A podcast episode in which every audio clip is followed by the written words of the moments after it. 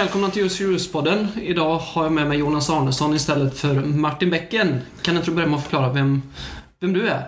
Ja, Jonas Arnesson heter jag eh, och jag jobbar på marknadsavdelning på BB Simbra tillsammans med Christian. Och jag ska försöka fylla Martin Bäckens skor så gott det går. Vi får se. Det kommer gå alldeles lysande. Eh, idag har vi en väldigt intressant podd. Med oss har vi Ida och Ivan. Eh, Ni får jättegärna berätta lite vilka, vilka ni är. Om du börjar Ida. Eh, Ida Makovaga heter jag eh, och eh, jag är simmerska, håller på med simning. Och eh, jag jobbar som det och simmar. Så att eh, både och. Jag bestämde mig för att gå mot mitt femte OS i förra sommaren. Som skulle vara, vara nu i sommar i Tokyo, men det blev som sagt inställt på grund av Corona. Eh, jag är tvåbarnsmamma också på det. Så att eh, det är fullt ös. Och eh, göra en elitsatsning och vara mamma och eh, jobba. Ja, det är fantastiskt. Vilken, vilket driv man måste sitta på. Ja, eh, det gäller att planera men sen som tur var är så, eh, så jobbar jag ju med simning och då kan jag träna på arbetstid lite också. Vara simmande tränare så att säga. Det är klart. Inspirera mina simmare när jag är i vattnet lite. Och ta dem och knäcka. Nej, jag. Precis. Jag Vad, vet hur din man är. Ivan, vem, vem är du? Ja, jag är Ivan heter jag. Varga, det är min brors eh, svärdotter som sitter här på höger sida. Jag eh, driver en eh, äventyrsanläggning på Ven och så kör jag brännbart avfall för MKB i Malmö. Så jag jobbar med miljö i med mina hästar och har gjort i 25-30 år här i Malmö. Klippt gräs i 11 år på Bulltofta, 360 000 kvadrat. Så att eh, så det, det, jag, jag brinner för det här med, med mina hästar. Så när man jobbar med hästar är det... det är, alltså man, delar, man sprider glädje. Jag brukar säga jag har aldrig måndag. Vi har inga måndagar på vårt jobb. Det är fredag eftermiddag halv tre. Och eh, alla får ta ansvar för det de gör. Eh, det finns egentligen bara en fråga vi kan börja med. Hur, hur känns det att OS är uppskjutet i år? Eh, jättetråkigt. Eh, jag skulle precis gå in i min kvalperiod. Jag hann simma en tävling som var liksom förberedelsetävlingar för mina kvaltävlingar.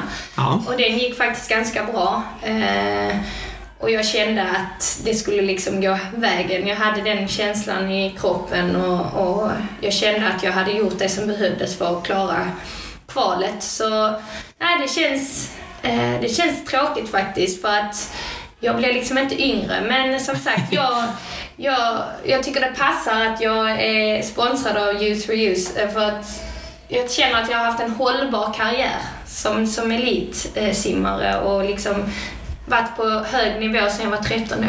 Så, Men betyder det att eh, du kommer lägga ner karriären efter detta eller kommer du orka ladda om både, både Alltså- fysiskt och Alltså det är så mentalt? här eh, att jag... Eh, jag... Eh, det blev ju en chock för alla.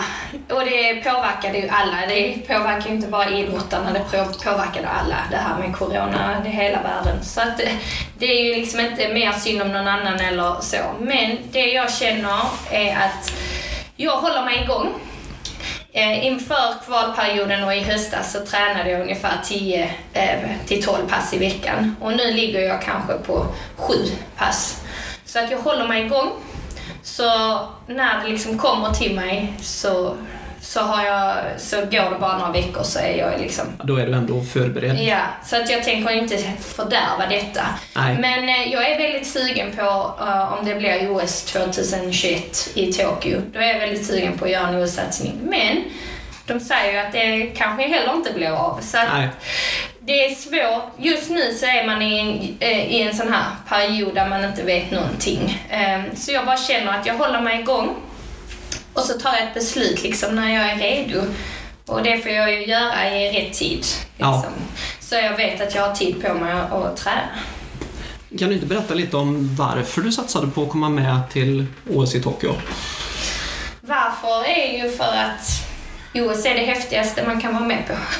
Ja, och det största inom eh, simning och, och många idrotter. Och, eh, eh, de fyra OSen jag har varit på har varit eh, största i mitt liv. Så att eh, jag bara kände att jag hade chansen en gång till. Ja. För att jag, jag, jag är ganska så strategisk så att jag kollade upp vad de andra hade simmat på och sånt i somras och jag kände att det var ingen som var i närheten av min tid jag hade i Rio för bara tre år sedan var det då, nu är det fyra år sedan. Så jag kände att jag har chans att klara av att, att göra den tiden igen som jag gjorde för tre år sedan.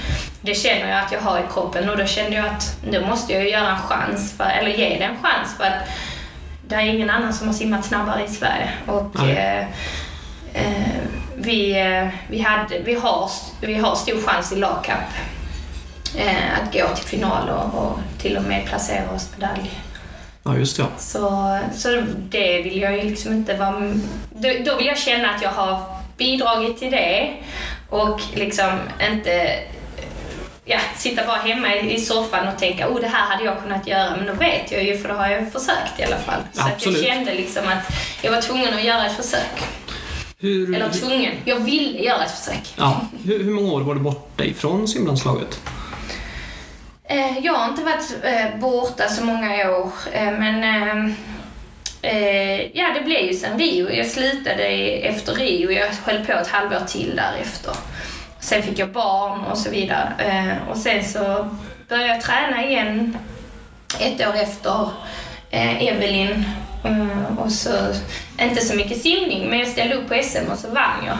Så kände jag att om jag kan vinna SM så så eh, på den här lilla träningen jag har Ja. gjort så gör jag en riktig satsning så, så kommer det gå till. Precis. Jag tror det, det är många som är intresserade lite mer av att veta hur, hur kombinerar man en elitsatsning med att vara mamma? Du var inne lite på det här med planering men Mm. det måste ju ligga mer bakom också tänker jag.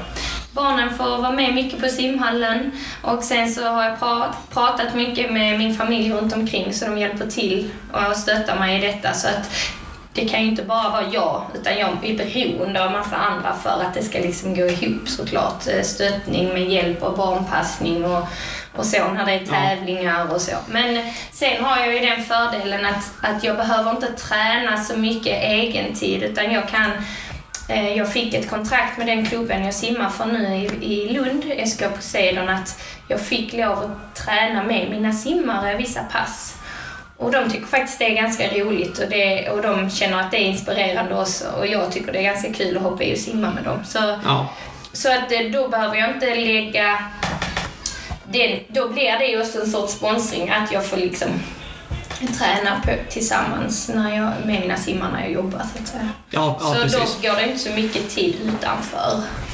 Eh, Men som sagt, det gäller att planera. Och man, men man kan heller inte planera långt i förväg utan man får liksom ta det med ro och se hur dagen blir utan att bli stressad. Liksom. Jag tror de flesta med barn kan relatera till, Ja. till det lite. Ja, Och du har ju varit med i OS tidigare som du var inne på också. ja. Hur har, hur har det gått de gångerna?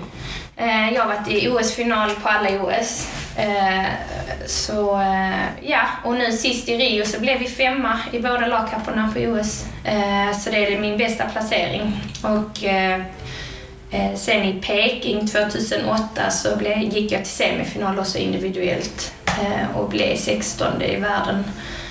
Eh, så det har gått bra att vara, ha varit i fem OS-finaler.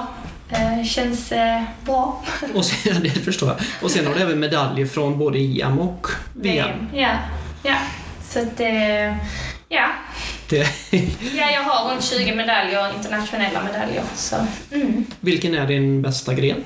Det, är, alltså det har ändrats lite, men eh, 100, 200 frisim och 200 fjäril. De tre har jag simmat. Ja, just det. bäst. Mm. Eh, du har ju varit väldigt öppen också med att du, du utsattes för övergrepp av din tränare när du var ung. Eh, jobbar du något med den frågan idag?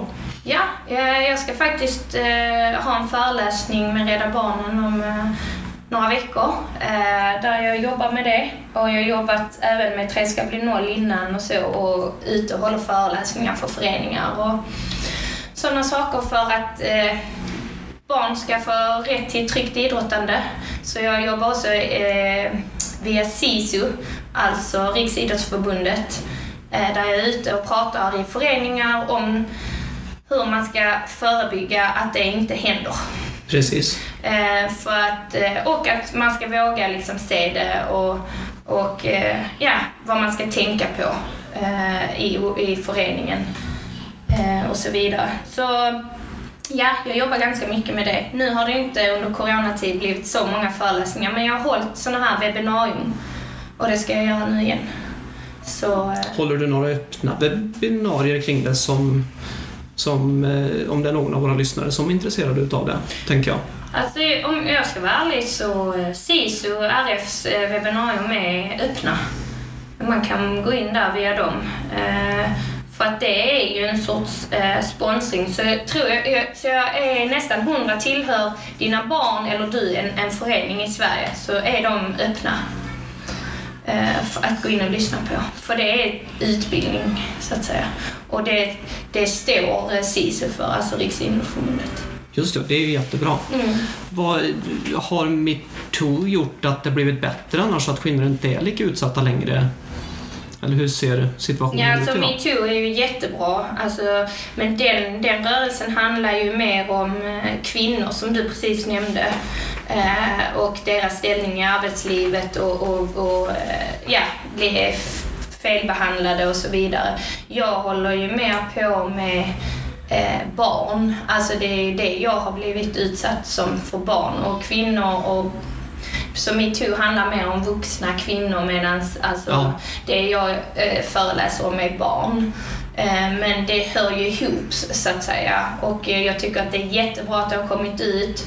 Och jag tycker att det har blivit mer medvetet. Alltså man, man passar sig lite extra eh, och så vidare. Och jag tycker att folk också tänker efter. Ja, Kanske när de säger vissa grejer. Eh, och så vidare för att inte kränka personer. Så det, jag tycker att det har blivit bättre. Och jag tycker även att det har blivit bättre inom föreningslivet för de har ju nu eh, gått in och sagt att man måste visa belastningsregister även fast man är bara tränare. Och det fanns inte för ett, halv, eh, ett och ett halvt år sedan. Då kunde vem som helst gå in och bli tränare oavsett. Och vad dras man till? Jo, man dras till eh, simning gärna, nakensport, barn. Man ska helst ta i dem för att visa och så. Så att eh, bara, det kanske inte är... Eh, det gör ju inte att det inte händer, men det är i alla fall en bit på vägen. oh ja. Och det får man säga att det arbetet som du tillsammans med Tre ska bli noll och Ja. SIS och de andra organisationerna, det är ni som har bidragit till att den Ja, förändringen har skett egentligen då. ja absolut. Patrik Sjöberg har ju gjort jättemycket där. Det är Så- oerhört positivt. Ja, jätte, jätte, jättepositivt. Så... Och det är så roligt för jag har varit ute och föreläst ganska mycket i föreningar och så har ordförande eller någon i styrelsen kommit fram. Oh, vad intressant så. Men det har aldrig hänt i vår förening. Och sen så bara, nej, men det, du vet ju inte om det har hänt eller inte. Och sen så har jag kommit hem på kvällen så är det två mail. Ja, Det har hänt mig, men jag vill inte berätta det. Jag hoppas någon dag jag kan komma tyvärr så är väl situationen så. Ja, men det är det Ofta. vi pratar om så mycket. Det är ju därför de kan förgripa sig på så många. Ja, För att de är väldigt charmiga människor. De är manipul- manipulativa. De, eh, de lurar människor så att folk tror att det skulle aldrig kunna hända. Och de övertygar personer så mycket så att de vill inte ens tro att det kan hända. nej. Så. Om vi går tillbaka till eh, simningen lite då. Mm. Eh, har du några tips du skulle kunna skicka med? Du är ändå tvåbarnsmamma och befinner dig mitt i en karriärsatsning. Mm. Jag kan tänka mig andra personer som sitter och ska satsa på karri- karriären lite i samma situation om man säger så. Mm. Vad, vad ska man tänka på eller har du några konkreta tips att skicka med? Ja, men det är bra att ha något mål, alltså att man vet vad man vill liksom, så att man inte bara går och tränar. Så det är bra om man har något mål att, att träna mot. Annars så själv blir jag ganska oinspirerad om jag inte har något liksom att, att gå för. Det är därför Nej. det är så svårt i denna perioden att motivera sig för man vet inte när det kommer, sitt eh, mål kommer så att säga. Nej. Så att ett mål är bra att sätta upp och lite delmål. Eh, men sen eh, tips. Ät bra, sov mycket så löser sig det mesta. Det låter bra. Så eh, lite slutligen då. Kommer vi få se Ida Markovarja på startpallen i Tokyo 2021? Ja, om det går 2021 så ja. Men eh, det vet vi inte. De säger att de kommer ju inte starta i OS 2021 om de inte har ett vaccin. Nej, sant. Så vi får se. Jag ska, det är så jag känner nu i alla fall. Så, men det är en orolig tid. Absolut. Över till dig lite Ivan. Jag är väldigt intresserad av att höra hur, hur den här idén föddes med att hämta sopor med vagn, häst och vagn. Ja, alltså a- allt det här med, med, med häst, det föddes genom att jag blev nykter 89. Jag, hade, jag var målare i botten. Jag kände direkt, eh, lite det Ida var inne på, jag kände direkt att jag är färdig med måleriet. Och så har jag en far som har varit hussar och jag har haft flickvänner som rider. Så att ridningen låg nära till hands för mig. Och så är det, är det en kemi mellan häst och ryttare. Ja. Det ger mycket glädje.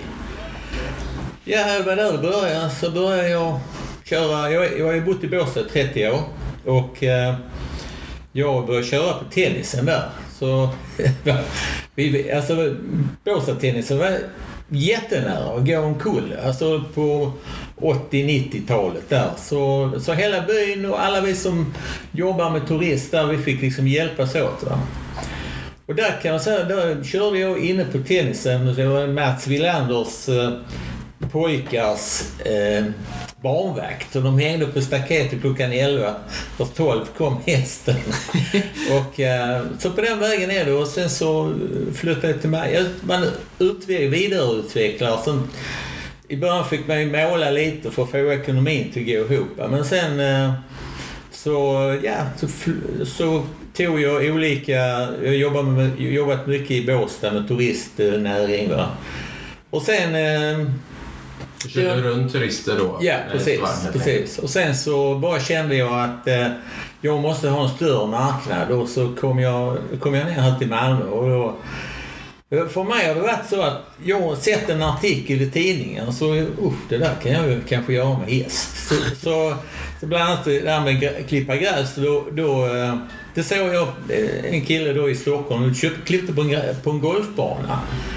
Så då tänkte jag, klippa, ja men fan då söker jag här och så fick jag tips om att man kunde eh, söka, jag gick till Stadsträdgårdsmästare. Jag, jag, har ju, jag, har en, jag driver ju även en äventyrsanläggning på V. Jag jobbar, med teambuilding och det är, det är bra för mig för i min nykterhet så jag vill ju hjälpa andra precis som Ida med, med sina grejer. Jag, så, och jag, jag är lite annorlunda. Jag tillhör inte gråskalan och det är så med ungdomar som har problem med, med sprit att de säger, vill säga upp till någon annan. Alltså så, någon som har klarat det och gått bra för den. Och sen så, för mig har det aldrig varit att om, inte vad du har gjort. Utan då är det nu, nu kör vi ditåt. Allt det där bakom dig, det glömmer du. Och så tänka positivt, vara glad, se dagen som den kommer, en dag i taget. Så det ena har lett till det andra. Så jag kom in och började klippa gräs här och sen så, ja. Jag är ju en person som syns, så jag hamnar ofta i tidningen. Och, och jag tycker ju om, jag är, det är lite showbusiness för mig, det jag gör. Va? Så det är så här med klipper gräs, då gör man jobb åtta månader om året. På sommaren försöker man leva, på, på vintern försöker man överleva. Mm. Och då kom det här med, jag kör ju brännbart avfall idag. Och vi har åtta hästar, vi är fem man. Och då kom, eh, såg jag en artikel i tidningen, en kille som körde kartonger i Jönköping. Så såg jag det projektet så tänkte jag om jag kan få en dag i veckan så är det precis de 20 000 som jag behöver för att kunna leva någorlunda normalt. För jag, absolut, jag vill absolut inte gå tillbaka till måleriet utan min revisor sa till mig antingen så målar du eller så kör du hästar. Jag är ingen trollkarl. Då var det så att här i Malmö jobbar jag i ett annat EU-projekt och så fick jag en liten länk där. Så jag bokade in en eh, tid med MKB, deras eh, på Augustenborg, det är en ekostadsdel. Och MKB för de som inte vet det är... eh, MKB är, Ma- Mal- det är Malmös största eh, kommunala bostäder. De har ju Ja, just det. 50-60 tusen lägenheter i stan och de tänker brett. De är hungriga, de är miljömedvetna. Allting som de gör, det, det börjar med miljö. Det är därför jag, alltså hästen är ju är ju som en magnet. Alltså jag har fått så många roller inom MKB just på grund av hästen att man kan glädja de boende på jular och på somrar. Och så när jag såg det här projektet så eh, tog jag den kontakten. När de såg den här tidningen, så jag, jag, jag, hade varit, jag köpte upp ett par sådana tidningar som jag sett reportaget i. Och då, alltså han höll på att svimma. En dag, nu får vi köra fem dagar. Och då var det så att på Holma så kom det en ny lag. Man får inte lov att köra in med sopbil på området. Alltså hur ska man få ut de här hundra kärlen en måndag i katastrof. Och det började med att jag eh, åkte dit. Och så, så eh, var jag, jag tog dit ett, ett förställ och så hängde vi på några kärl efter och körde ner till de här grabbarna. De körde fyrhjuling då på den tiden och de körde ju, kan tänka mig, 20 sådana efter vilket ljud det är. Ja. Sju på morgonen va. Vad är det för jävla väsen? Och eh, ja, så, så när jag selade av hästen och skulle åka hem så kommer det en gubbe där och säger När kommer du nästa gång? Nej men det är vi bara här på P. Ja men vi har ringt tidningen. Jag åkte hem på måndagen. På onsdagen ringde högste chefen på MKB. Du, eh, Synut kommer nästa onsdag kan du komma hit med hästen. Det där började det. Och sen har det bara... Ja, det gick ganska så fort egentligen. Ja, jag- jag var det där. att du fick idén till att du faktiskt var Jag var där knappt ett år. Det var där en chef där som fick, fick en, en ny position på Ört, Örtagård, på Rosengård. Det är ett ännu större område än, än Holma. Han bara sa till mig, du ska med mig. Ja visst, tänkte jag. Så, nu, så var det Holma, så blev det Rosengård och sen blev det Augustenborg. Så jag är på tre områden nu. Har du sett att du har inspirerat andra till att göra samma Ja, sak då? ja, och jag har jobbat nu jättemycket med ungdomar som har drogproblem eftersom jag då... Jag har aldrig haft ett sug. Jag har 31 års nykterhet. Spik. Jag, jag, nej men det, det är så får man ju se det. Jag har aldrig skämts. Man måste vara ärlig, så är det. Ja, ja precis. Det, det är det det handlar om. Någonting som också inspirerar mig, det är faktiskt du Ida och, och din man. Alltså när man är här hos er så... Ja, det är bara att köra. så det, Nej, jag, jag har världens bästa jobb. Så och du pratade om att du hade fem anställda, åtta Ja, åtta, hästar i- åtta hästar. Och vi har ardennerhästar och det var också min hop. Min eh, salumakare sa till mig när jag började, började köra häst. Köp en ardenner. Alla ungar älskar den. Ja, det är jättefina hästar. Kommer du att utveckla detta vidare? Ja, kommer jag. Jag, eh, jag ser ju många möjligheter.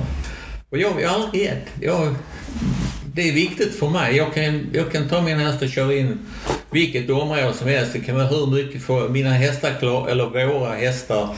Min fru, är, det är vi. Eh, alltså vi kör på områden. Vi, de hästarna klarar raketer och brandbilar. Alltså man måste träna hästen till allting. Det värsta.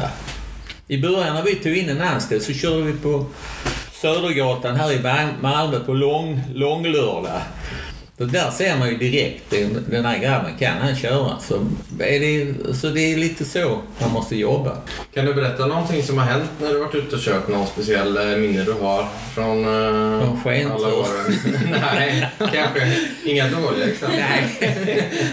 Nej men jag, ja jag kan väl säga, ja men de här tomtejobben som jag har är, ja de är super. Jag, Vad är det då? Det är... Alltså jag, ja, jag är tomte. Uh, alltså alla områden har ju sån här uh, julmarknad. Marknad. ja. Och så kommer vi och kör hästar där. Och då är vi där med två, tre vagnar och det är kö ut på gatan. I och med att man kör häst, för mig så du vet, man kör häst varje dag så liksom alla jobben är, är, är viktiga. Jag har svårt för att plocka ut något som är viktigt. Fast du har berättat för mig någon gång när du träffade någon kvinna med något barn som aldrig typ hade sett en häst som blev helt... Ja, så var det på Rosengård. Ja. Så det är många muslimska kvinnor som kommer fram med sina barn. Det är barnen går fram till hästen och sen kommer de. Och sen kan man få superbra eh, alltså, samtal. Det är, Det är ju hästen som är ja, hästen är alltid... Hästen är magneten. Och jag har ju charmiga hästar. Jag, jag, vi rider på våra hästar också. Va? Är det framtiden tror du i, inom avfallsbranschen i Sverige? Häst och vagn? Hästen är här för att stanna. Det ser jag ju i fler kommuner. Alltså, det började, det, för mig började det med gräsklippning. Jag menar på Bulltofta, 165 000 kvadrat. Är man då med i tidningen så är det andra kommuner som va? Uh, vi ska kanske kontakta honom och så kan... Och jag har ju hjälpt många kommuner genom att de har, alltså deras, de som ska jobba med det i den kommunen, kommer de till mig och så får de vara hos mig en vecka och köra våra hästar och vara med och jobba. Och så lobbar man, så berättar man det som, det som är bra och det som är mindre bra. Det som du absolut inte ska göra. Va? Alltså det, det är ju jätteintressant. Hästen är ju miljövänlig i, det det. i sig, om man säger så. Men, Men vad, ser, ser du andra användningsområden just för hästen än sophämtning som man skulle kunna tillämpa det på?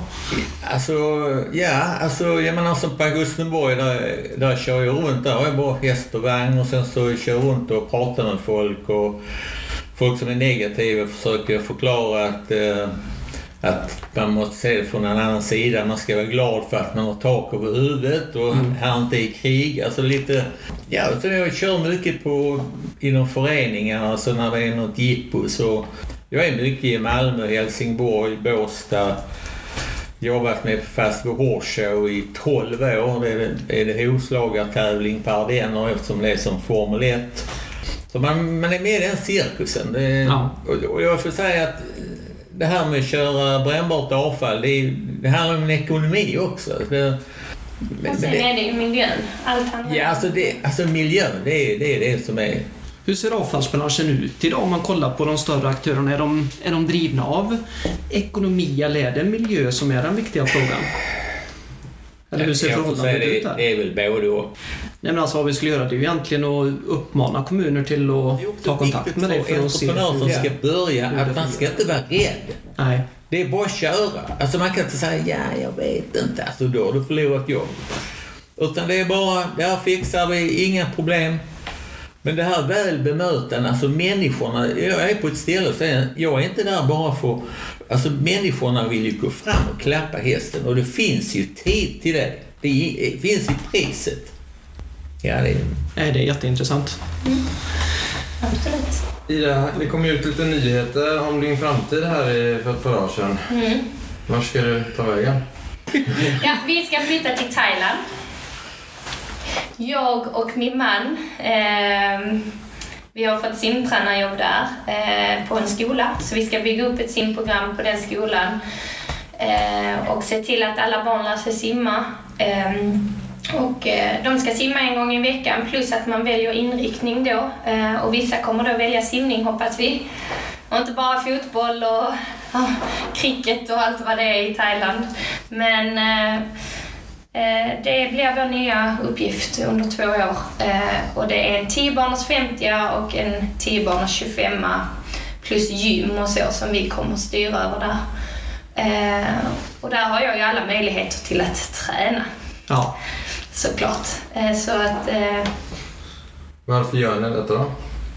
Eh, vi ville göra ett äventyr med familjen och vi kände att det passade.